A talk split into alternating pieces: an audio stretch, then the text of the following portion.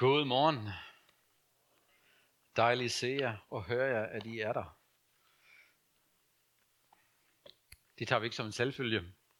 Jeg hørte øh, om nogle kirker i Singapore, som var nødt til at aflyse deres gudstjeneste, og så streamer de den. Så vi har skrevet lidt sammen som præster, hvad så, hvis det sker, at vi ikke kan samles mere? Skal vi så streame og stå her ligesom X-Factor helt alene på scenen, ikke? Og, og streame det ud til jer? Det må vi se, hvordan det udvikler sig.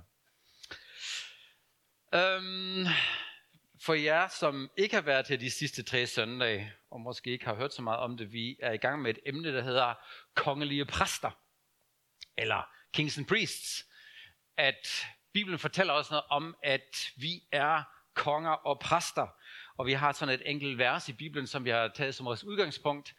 Det hedder her, Han, Jesus, elsker os, og ved sin død befri han os fra syndens slaveri, og gjorde os til konger og præster for Gud, sin far. Ham tilhører æren og magten i al evighed. Her er der tale om, at Jesus, og det var, Jesus, det var Jesus har gjort på korset, det har haft så stor betydning for alle dem, der tror på ham, at vi ikke bare længere er syndere og almindelige mennesker, men vi er konger og præster. Og øh, Bergo Skovgaard og Johnny Hansen, de har haft de brugt de sidste tre søndage egentlig for at slå det fast sådan rent teologisk. Det er virkelig det, Bibelen siger om os. Så der, der skulle ikke være noget tvivl. Og hvis du ikke har hørt det endnu, så er det en rigtig god anledning at lytte måske til de tre podcast, hvor øh, de viser fra, fra Bibelen, at Jesus mener det virkelig, at vi er kongelige præster. Men når vi nu snakker om konger og præster, eller dronninger for at inkludere pigerne, ikke? Så, øh, så har vi alle sammen forskellige forestillinger om det. Nogen, når de hører ordet præst, så tænker de en med sort kjole, ikke? og vedkrav, og bryllupper, og begravelser, og alt muligt, ikke? Men det er jo ikke det, Bibelen taler om. Eller når vi tænker på konger, så har vi alle sammen en idé og nogle forestillinger om, hvordan konger er. Og hvis vi tænker på kongedom i dag, så har kongen jo næsten ikke noget sige længere. Altså, i de fleste lande, ikke? Det er mere repræsentativt. Så vi har alle sammen vores idéer, og hvis vi virkelig vil forstå, hvad Bibelen mener med, eller hvad Jesus mener med, når han taler om, at vi er konger og præster, så er det vigtigt, at vi forstår den bibelske kontekst fra dengang, og hvad Bibelen egentlig siger om kongens og præstens rolle. Og det kunne jeg godt tænke mig at kigge lidt nærmere på med jer i dag. Uh, Bergo og Johnny, begge de antydede det allerede, at det har noget med vores identitet at gøre. Det er ikke så meget, at vi skal rende rundt i en bestemt tøjstil, eller gør visse ting, så er du en konge, sådan en præst. Det har meget med vores identitet at gøre. Men hvad betyder det så i hverdagen for os? Det er jo ikke lige meget, hvad vi tror. Om du tror på Gud eller ej, det hvad du tror har kæmpe indflydelse på, hvordan du lever. Det hvad du tror om dig selv, det hvad du tror om Gud, eller om du ikke tror på Gud, det har, det har kæmpe indflydelse på, hvem du er og hvad du gør. Så når vi siger, at vi er kongelige præster, så kan vi sådan fejre lidt af bordet og sige, ja, jeg er kongelig præst, ikke, men det har ingen indflydelse på min hverdag. Kunne man jo sagtens sige. Jeg vil påstå, at de fleste kristne har læst i Bibelen, ja, vi er kongelige præster. Men hvad betyder det for dig? Aner det ikke. Så du har fået noget med i pakken, som du ikke rigtig ved, hvad det egentlig betyder. Og det skal vi jo bruge tid på nu de næste uger, efter vi har skabt sådan et grundlag at kigge på, hvad betyder det egentlig for os i dagligdagen. Og i dag, i stedet for at starte med yderligere bibeltekst, så vil jeg faktisk vise en filmklip. Eller tre korte klip. Det er en af mine yndlingsfilm gennem historien. Den er gammel, jeg ved det godt, og nogen har måske aldrig set den, men jeg mener virkelig, at der er mange, der har set den. Jeg tror det. Det er Eddie Murphys film Coming to America. Har I set den? Hvem har set den? Må jeg se? Bare for en lille kort prøve, ikke? Er der nogen så ung, at de ikke ved, hvad jeg snakker om? Det er simpelthen... Ja, når for gammel, okay, okay, okay. Det er simpelthen en af mine absolute yndlingsfilm. Sagen er, at historien handler om en prins, som skal giftes, og han er ikke tilfreds med den udkårende. Så han siger til sin far, mor, jeg smutter bare. Jeg skal selv finde min udkårende. Så han rejser fra et land i Afrika sammen med en af hans tjenere til New York, og så øh, afslører han ikke, at han er en prins. Han flytter faktisk ind i det mest fattige område og tager sådan et lejlighed, som er næsten helt vildt klamt, og flytter ind med sin tjener der og arbejder hos McD, ikke McDonald's, men McD. Og øh, så finder han simpelthen sin udkårende. Og han vil selvfølgelig vinde hendes hjerte. Der er så mange sjove scener i den film. Men, men øh, han afslører selvfølgelig ikke, at han er den kommende konge og en prins. Og hvis du kigger på hele historien, ikke? det var eventyr. Men det er næsten evangeliet fortalt på en nutidig måde.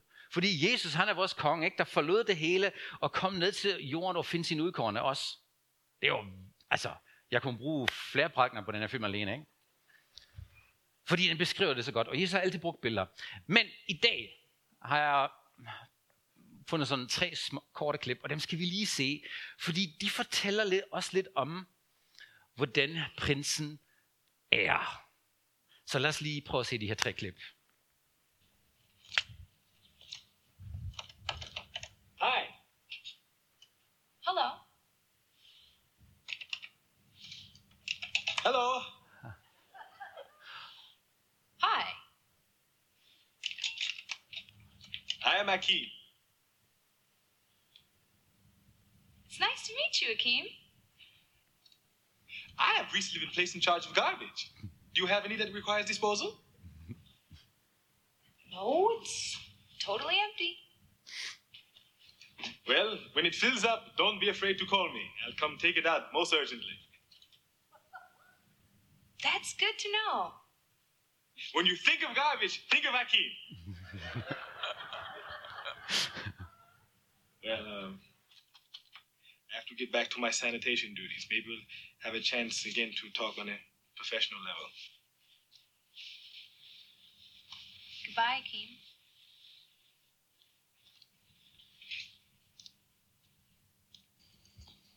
Hey, Akeem. So, did you have a good time with the game? Yes, I did. Thank you. I hope Daryl didn't offend you. Sometimes he can be pretty obnoxious. well, he cannot help it. Sit down, take a break for a minute. Oh, thank you. You know, you're a very unusual guy. I've never seen anybody take so much pride in mopping a floor. He who would learn to fly one day must first learn to stand and walk. One cannot fly into flying. That is not mine, that is Nietzsche's. See, that's what I mean. Most of the guys who work here don't go around quoting Nietzsche. Something special. It's an awfully long way to travel. No journey is still great when one finds what he seeks. Does everyone in Africa talk like you? Why do you not like it? No, I love it. It's nice to be with a man who knows how to express himself. Thank you. Thank you very much. Let's have lunch. you have the most amazing effect on people. No, I don't.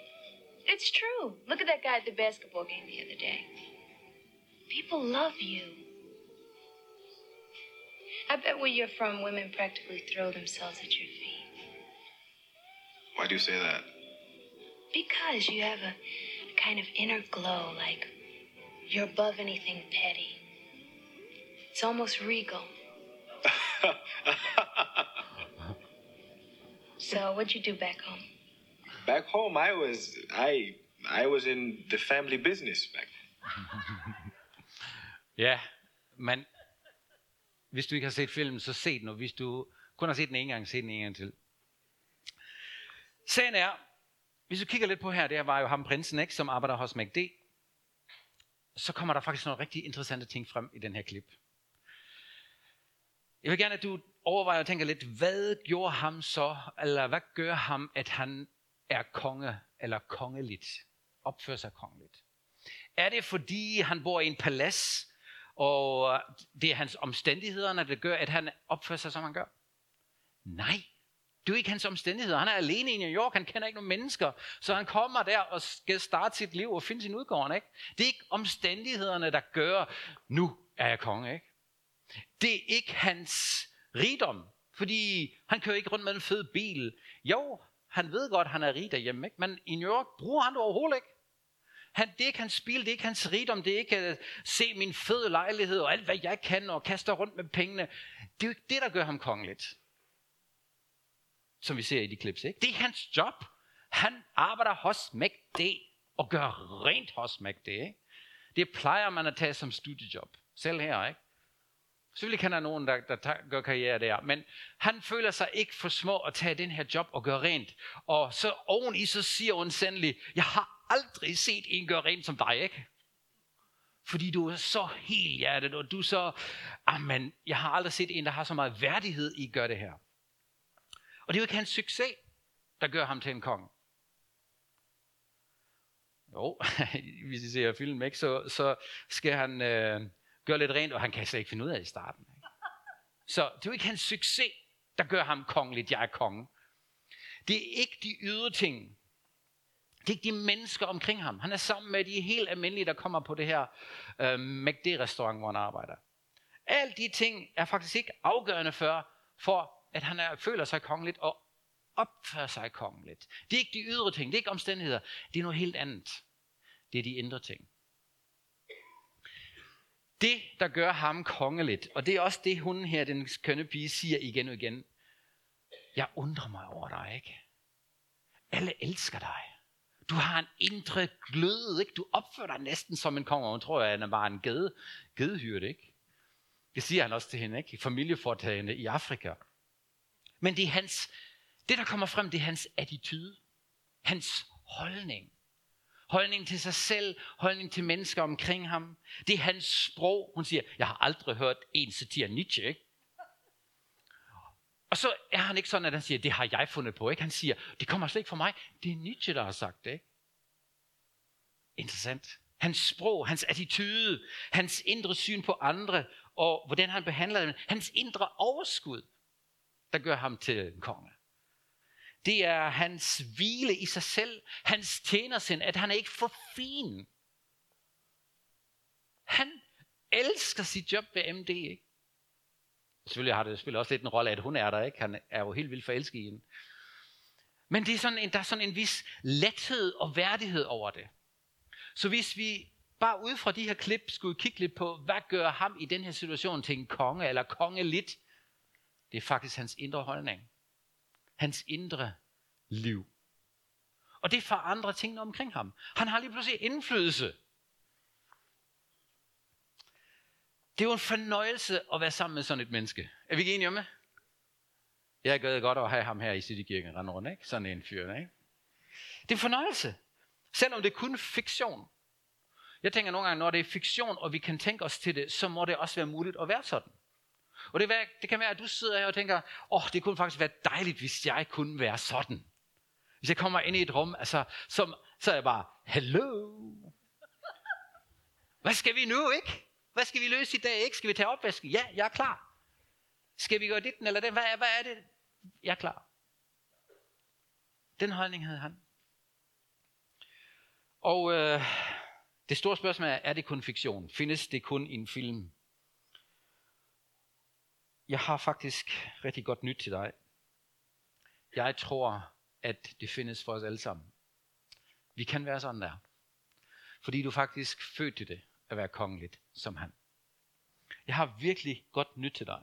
Og det er ikke bare sådan et nyt selvhjælpsprogram, eller øh, en par gode idéer, syv, trin til fix dig selv, ikke blive et bedre menneske.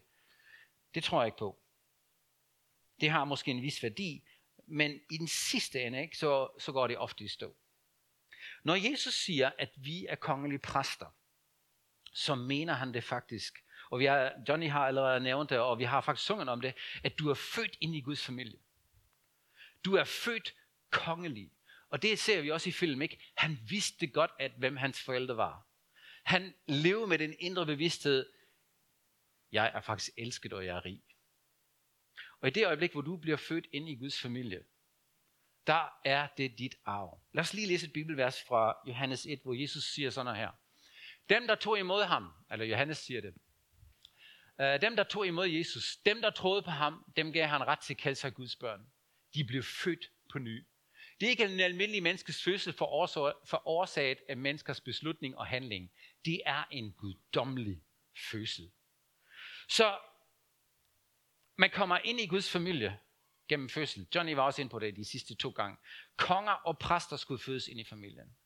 Og når Jesus siger her, at du kommer ind i den nye familie, eller i Guds familie gennem en fødsel, så er det en overnaturlig handling. Der er rigtig mange kristne, der har misforstået det her. De tror, at det kun er et billede. Jesus bruger sådan et billede, men hvis du siger ja til mig, og hvis du anerkender mig som herre, så, så, er, så sker der noget nyt med dig, men det er kun et billede. Johnny har også sagt allerede, det er virkeligheden. I det øjeblik, hvor du siger, Jesus, jeg anerkender, at du er min herre. Jeg vil gerne, at du er min herre, og, og jeg tror på dig. Så siger Jesus, okay, så gør jeg noget i dig. Jeg foretager noget i dig. Du bliver født på ny. Det er sådan en guddommelig fødsel. Om du mærker det eller ej, men det har han lovet, og det sker. Og det er vigtigt, at vi tror på det. Fordi det er ikke kun et billede. Hvis du ikke tror på, at du er født på ny, at der er sket noget i dig, så kan du ikke leve sådan. Så kan du ikke leve kongeligt. Du kan ikke fortjene dig det. Det er en gave fra Gud til dig. Og det, prøv at tænke, det er til alle. Alle kan blive kongelig slægt, ikke? Uanset om du nogensinde har troet på Gud eller ej. Det er muligt for dig, for os alle sammen. Gud inviterer os alle sammen ind og få den her oplevelse af en ny fødsel. Så øh, det, er ikke, det, det er meget anderledes end et selvhjælpsprogram eller sådan en selvforbedringstiltag. Du får en ny identitet. Det betyder så ikke, at alt sker automatisk. Se vores egen kronprins i Danmark. Han er en af de få, der er født ind i den kongelige familie, og han er kronprins. Men han har faktisk mulighed for at sige nej til det her at være kronprins. Jeg mener, den engelske prins, han har jo lige sagt, at han gider ikke mere, ikke? Så nu er han bare William, eller var det ikke det? Var det ikke William? Nej, hvem? Harry, undskyld. Ja, det er Harry. Prince Harry, ikke?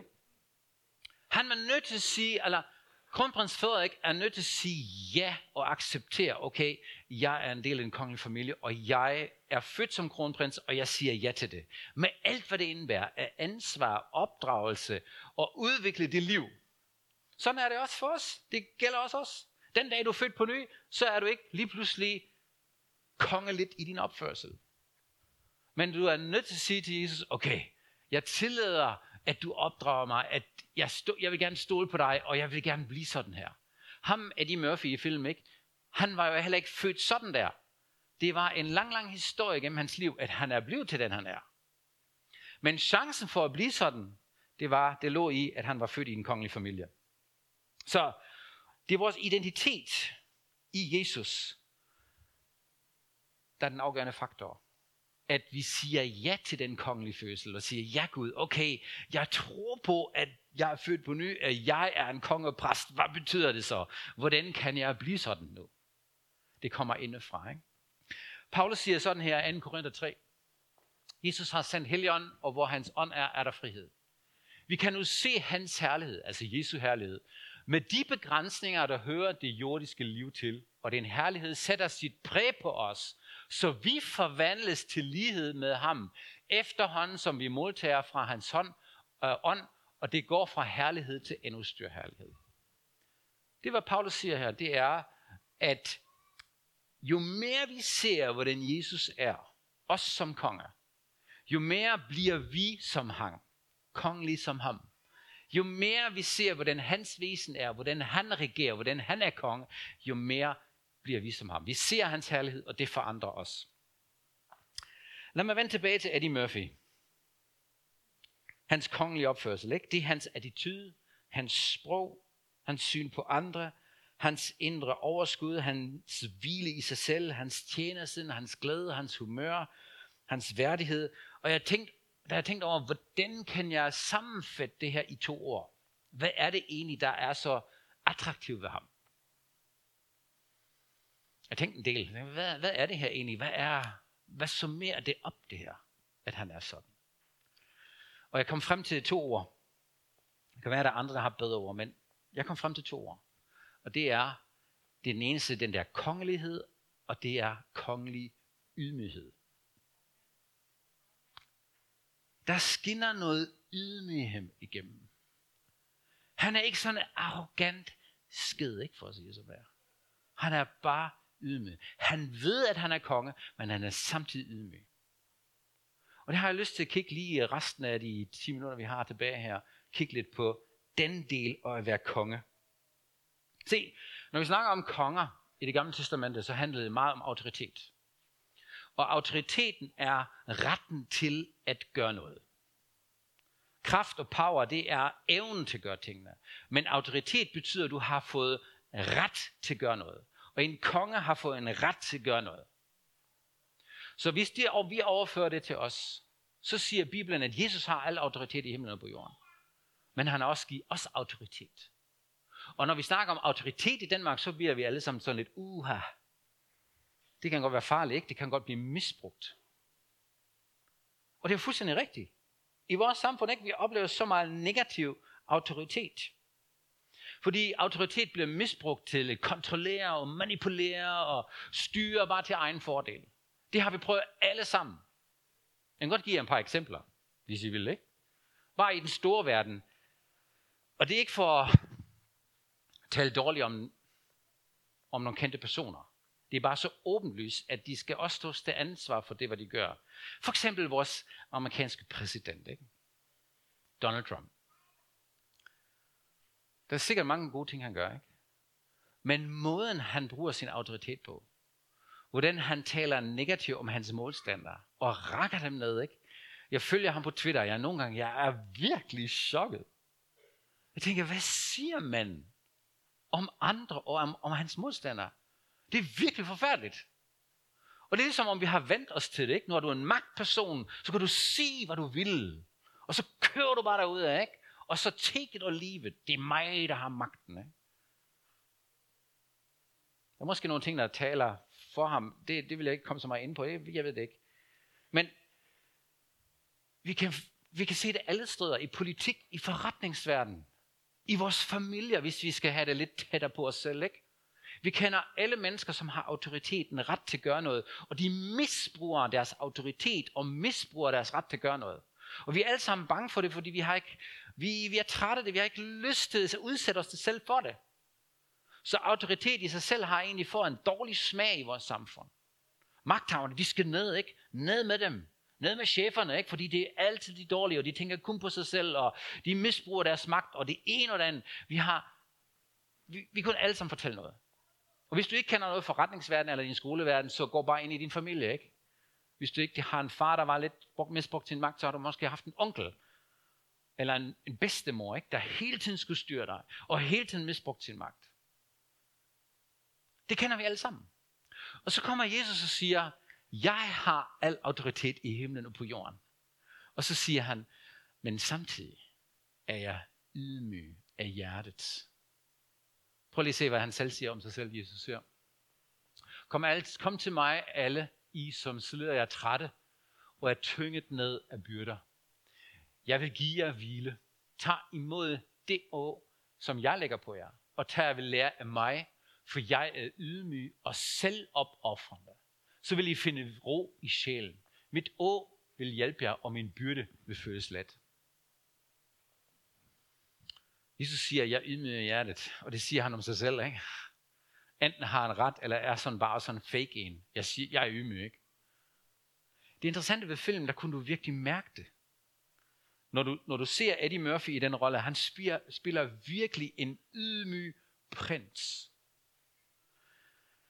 Um, han er så anderledes end vores verden.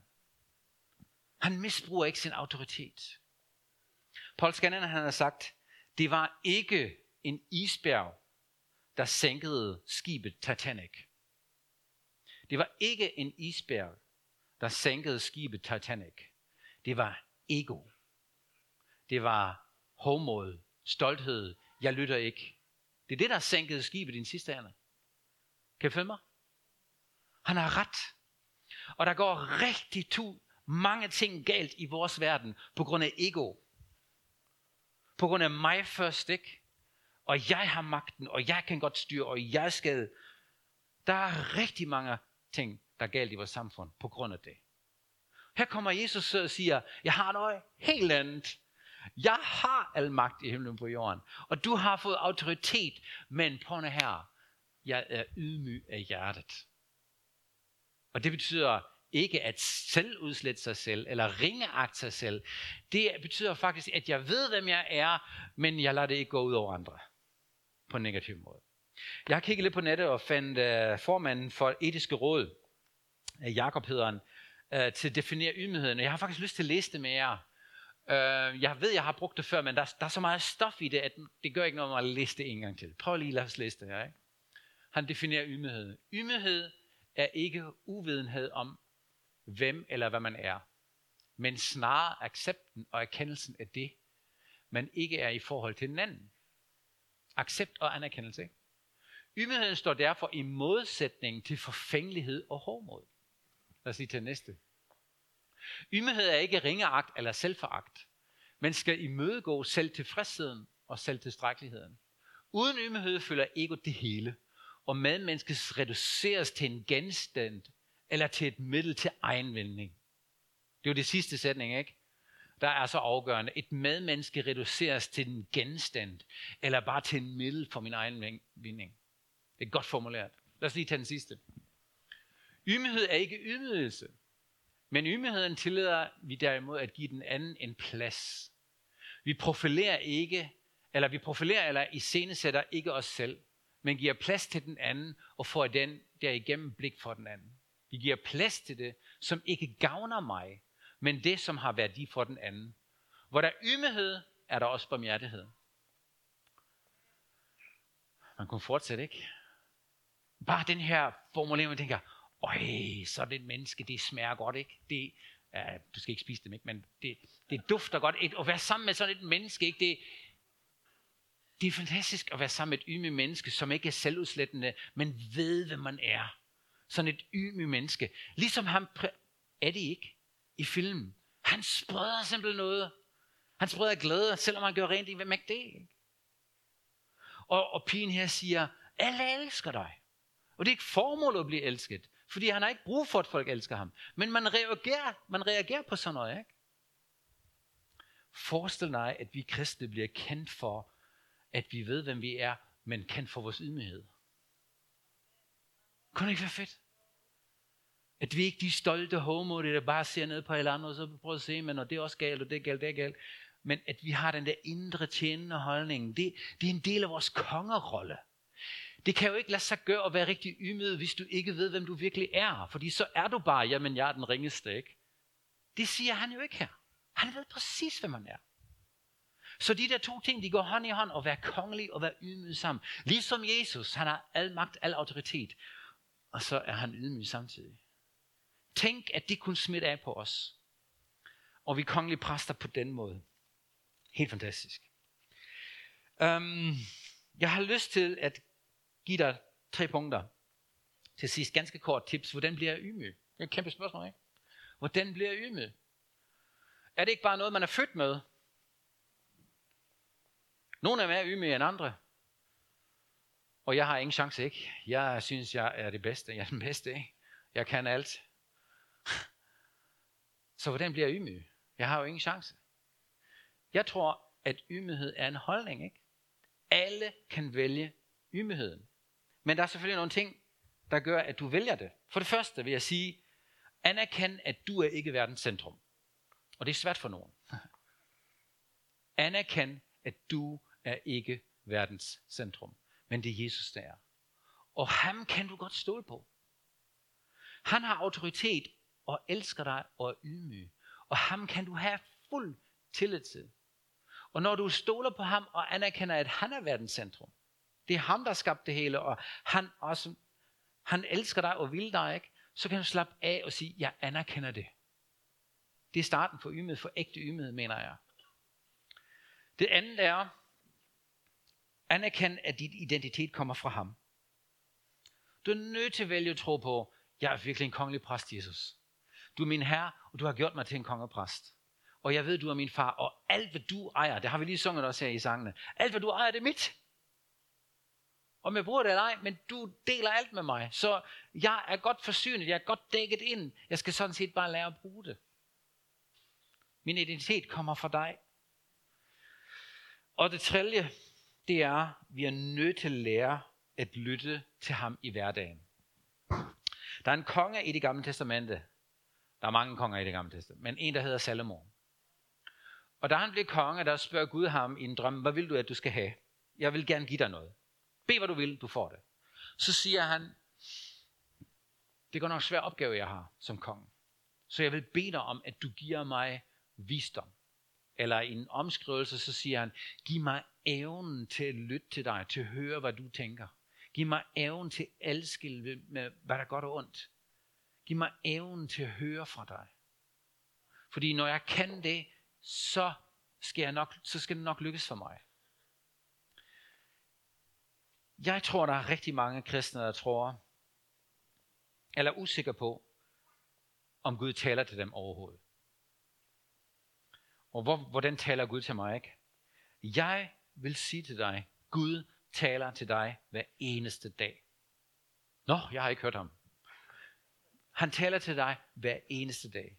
For i Bibelen står der, at han er vores hyrde, ikke? Han er vores far. Der er så mange billeder, billeder, som fortæller os, at Gud kommunikerer med os. Vores problem er ikke, at Gud ikke taler til os. Vores problem er, at vi ikke hører ham. Kender I Finn Holger? Prøv lige at se det her billede, ikke? Finn Holger. Det blev sådan lidt uklar, ikke? Jeg har ikke engang fundet ham. Jeg, jeg gav mig... Jeg ved, han er der, ikke? Men jeg kunne ikke finde ham. Jeg havde ikke så meget tid til at finde ham. Men for mig er Finn Holger et kanonbillede, ikke? Han er der, men du ved ikke, hvor han er, fordi der er så mange andre, og der er så meget støj på linjen. Hvor er Finn Holger hen blandt de tusind andre der, ikke? Hvor er Holger hen? Han er der. Og jeg tænker, hvis vi virkelig vil blive ydmyge og lytte til Gud, ikke? så er vi nødt til at fjerne lidt den anden støj. Sæt os ned og sige, okay Gud, jeg vil faktisk gerne høre fra dig. Du har brug for ro, ikke?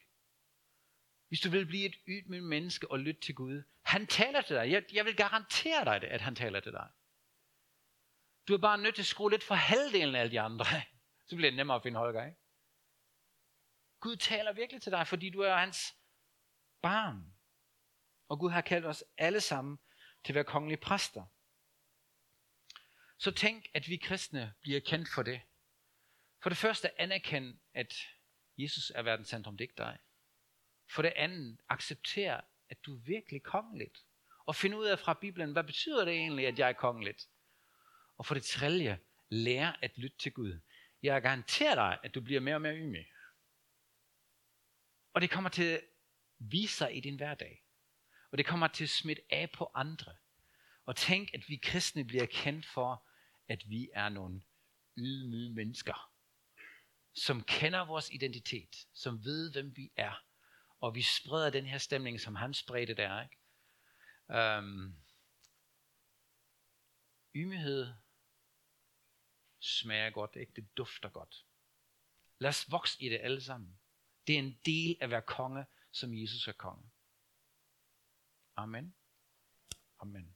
Lad os lige øh, bede en bøn. Og øh, hvis du sidder her og tænker, åh oh ja, jeg kan godt tænke mig, jeg har aldrig sagt ja til Jesus. Jeg har, det her det er nyt for mig, ikke? Jeg kender ham faktisk ikke på den måde. Men jeg kunne godt tænke mig at lære ham at kende. Og måske endda give ham mit liv og sige, okay Jesus, jeg vil prøve dig. Så kan du gøre det nu, ikke? Du kan bede en enkelt bøn og sige, Jesus, jeg vil gerne lære dig at kende. Jeg vil også gerne være en konge og en præst, hvis du ikke er det endnu. Der er faktisk nogle mennesker, der sidder i det bagerste lokale. Dem kan du godt tage en snak med nu. Øh, de er klar nu. De vil også gerne bede for dig, hvis du nu har nogle andre ting, øh, du synes, jeg har brug for, at der er en, der beder sammen med mig og står sammen med mig i en bøn. Gør det. De, de er klar her og nu. Og så ellers har jeg bare lyst til at bede en bøn for os alle sammen, at vi bliver den slags kongelige præster. Skal vi gøre det? Tak Jesus, at du har vist os vejen, hvordan man kan have masser af autoritet og magt, og samtidig være ydmyg. Være tjenende, forandre den her verden indefra. Tak Jesus, at du er selvopoffrende og ydmyg af hjertet. Her jeg beder dig om, at vi alle sammen mærker det hver eneste dag. At vi, øh, at din ydmyghed og din kærlighed også til os bliver en del af vores hverdag. Det beder jeg dig om, Jesus. At vi lærer den del af dig at kende, så den smitter af på os. At vi ikke er kendt som mennesker, som misbruger vores magt og bruger ego og alt muligt, men at vi bliver mere og mere som dig. Tak, Jesus, at du forandrer os indefra, og tak for den fantastiske ret, at vi kan kalde os dine børn, at vi er virkelig blevet det. Tak for alt, hvad der ligger i det. Jeg beder dig om, at vi virkelig opdager det, hvad det betyder for os, så vi kan leve et anderledes liv. Tak for dit nærvær, og tak, at du taler til os, også hver eneste dag. Hjælp os med at høre din stemme, og komme af med alt det støj, der bare forstyrrer en gang med. Tak, Jesus, for alt, hvad du gør i os. Amen. Amen. Værsgo, Johnny.